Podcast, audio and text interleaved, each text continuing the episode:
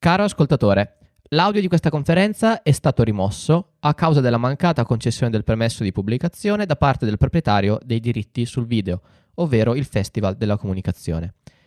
La conferenza rimane visibile e ascoltabile, ovviamente, seguendo il link presente nella descrizione di questo episodio.